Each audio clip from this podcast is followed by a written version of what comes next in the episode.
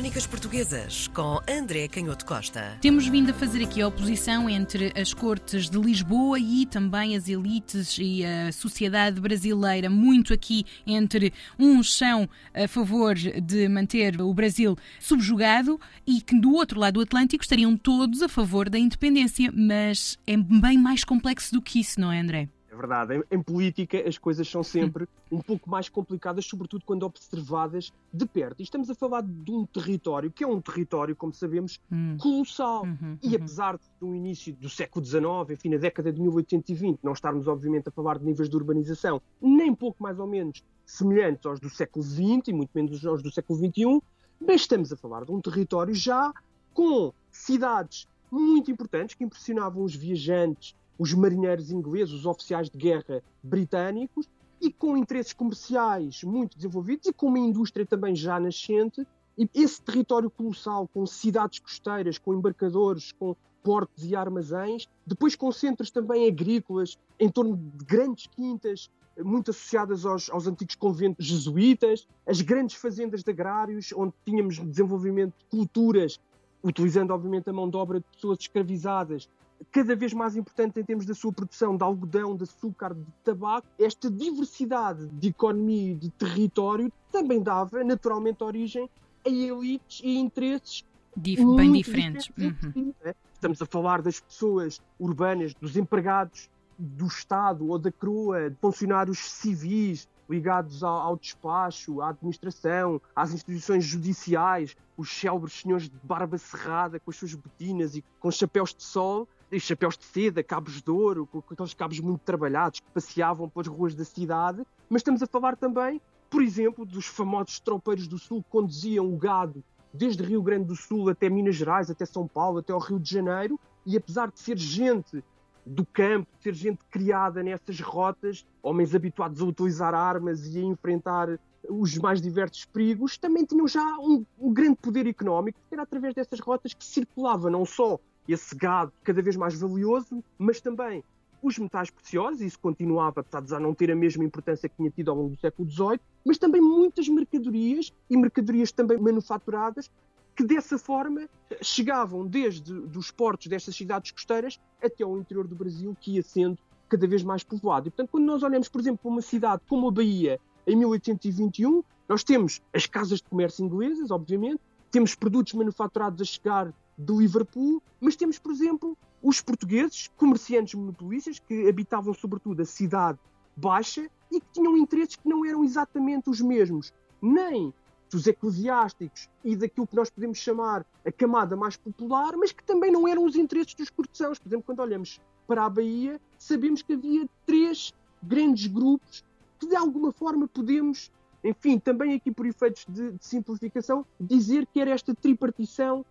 que ajuda um bocadinho a arrumar esta diversidade de interesses. O Partido Europeu de pessoas, de elites que defendiam a união estreita com Portugal e que muitas vezes eram os apoiantes diretos das tropas, dos regimentos militares portugueses que ainda estavam no território. Depois tínhamos um partido aristocrata ou da elite, onde tínhamos grandes senhores de engenho, onde tínhamos empregados do topo, de públicos e eclesiásticos, e que apoiavam a independência do Brasil, mas com uma solução mais juridicamente conservadora, claro que com uma Constituição, mas com duas câmaras, mantendo alguma separação entre Câmara Baixa e Câmara Alta, portanto, entre classes sociais distintas. E depois tínhamos um terceiro partido, esse sim, muitas vezes proto-republicano, ou de influência hum. praticamente republicana, o Partido Democrata, e que tinha, paradoxalmente, para nós isto pode parecer um pouco estranho, mas o clero, o baixo clero, tinha perdido um pouco a relação direta com a coroa e com a corte, acabava por estar muito descontente com a sua situação e, portanto, estava muito próximo, quer das pessoas escravizadas, quer do povo, juntavam-se a este Partido Democrata, esse clero mais baixo, não estamos a falar, obviamente, dos bispos nem dos decónicos, e também pequenos empregados públicos e alguns senhores de engenho endividados. E, portanto, nós vemos aqui que havia uma certa diversidade de interesses, embora os possamos arrumar nestas três dimensões. Isto acontecia porque, obviamente, em Lisboa se estavam a tomar decisões, como temos visto, que eram muito importantes para a economia brasileira. E nós sabemos que entre o final de 1821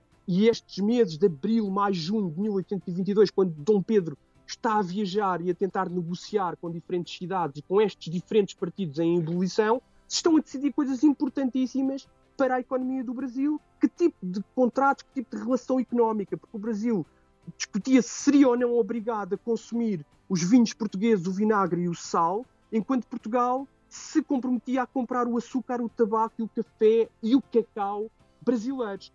O problema é que estamos a falar de uma relação muito desigual, porque enquanto com estes contratos de obrigação mútua, Portugal, por exemplo, colocava metade, 50% do vinho no território brasileiro, portanto, 50% do vinho que era produzido em Portugal automaticamente já estava vendido para o território brasileiro, enquanto o Brasil, por exemplo, apenas colocava com estes contratos 8% de todo o açúcar que produzia, 16 mil das 200 mil caixas. E, portanto, nós percebemos aqui como tudo aquilo que se discutia em Lisboa provocava ondas de choque nestes três, neste tripé de interesses que todos eles tinham uma visão sobre a independência,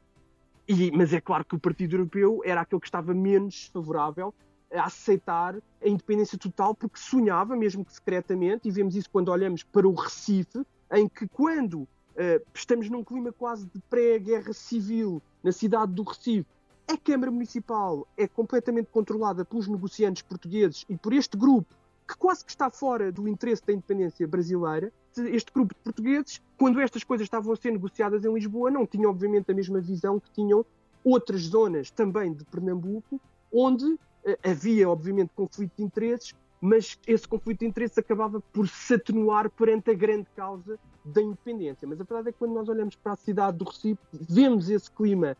praticamente de guerra civil hum. e vemos que é por essa razão que o Dom Pedro se encontra ausente nesta fase a negociar com os diferentes partidos nas diferentes cidades, porque só negociando diretamente é possível, deste tripé, construir uma causa comum e isso não será uma tarefa fácil. Crónicas Portuguesas com André Canhoto Costa.